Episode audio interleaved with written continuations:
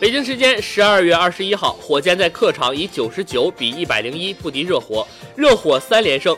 约什理查德森得到二十二分、七次助攻和六个篮板，约翰逊十九分，怀特塞德九分、十八个篮板，替补出场的韦德十分。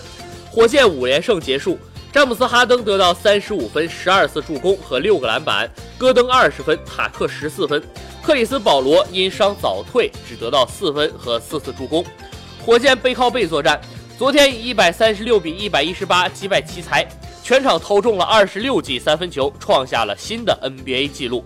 热火最近的战绩也不错，但是德拉季奇遭到了伤病的困扰，他还要缺席两个月左右。好在韦特斯最近的状态还不错，可以复出。场上是球员的较量，场下热火也有奇招。开场前进入球场的球迷可以免费刮胡子。谁都知道哈登的外号是大胡子。热火此举的目的不用多说。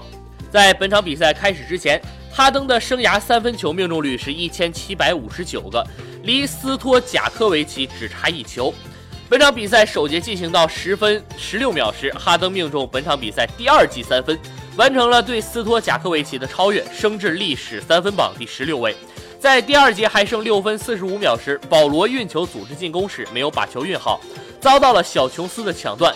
他在回抢时身体失去平衡，导致左腿受伤，不得已右脚单脚跳了几下。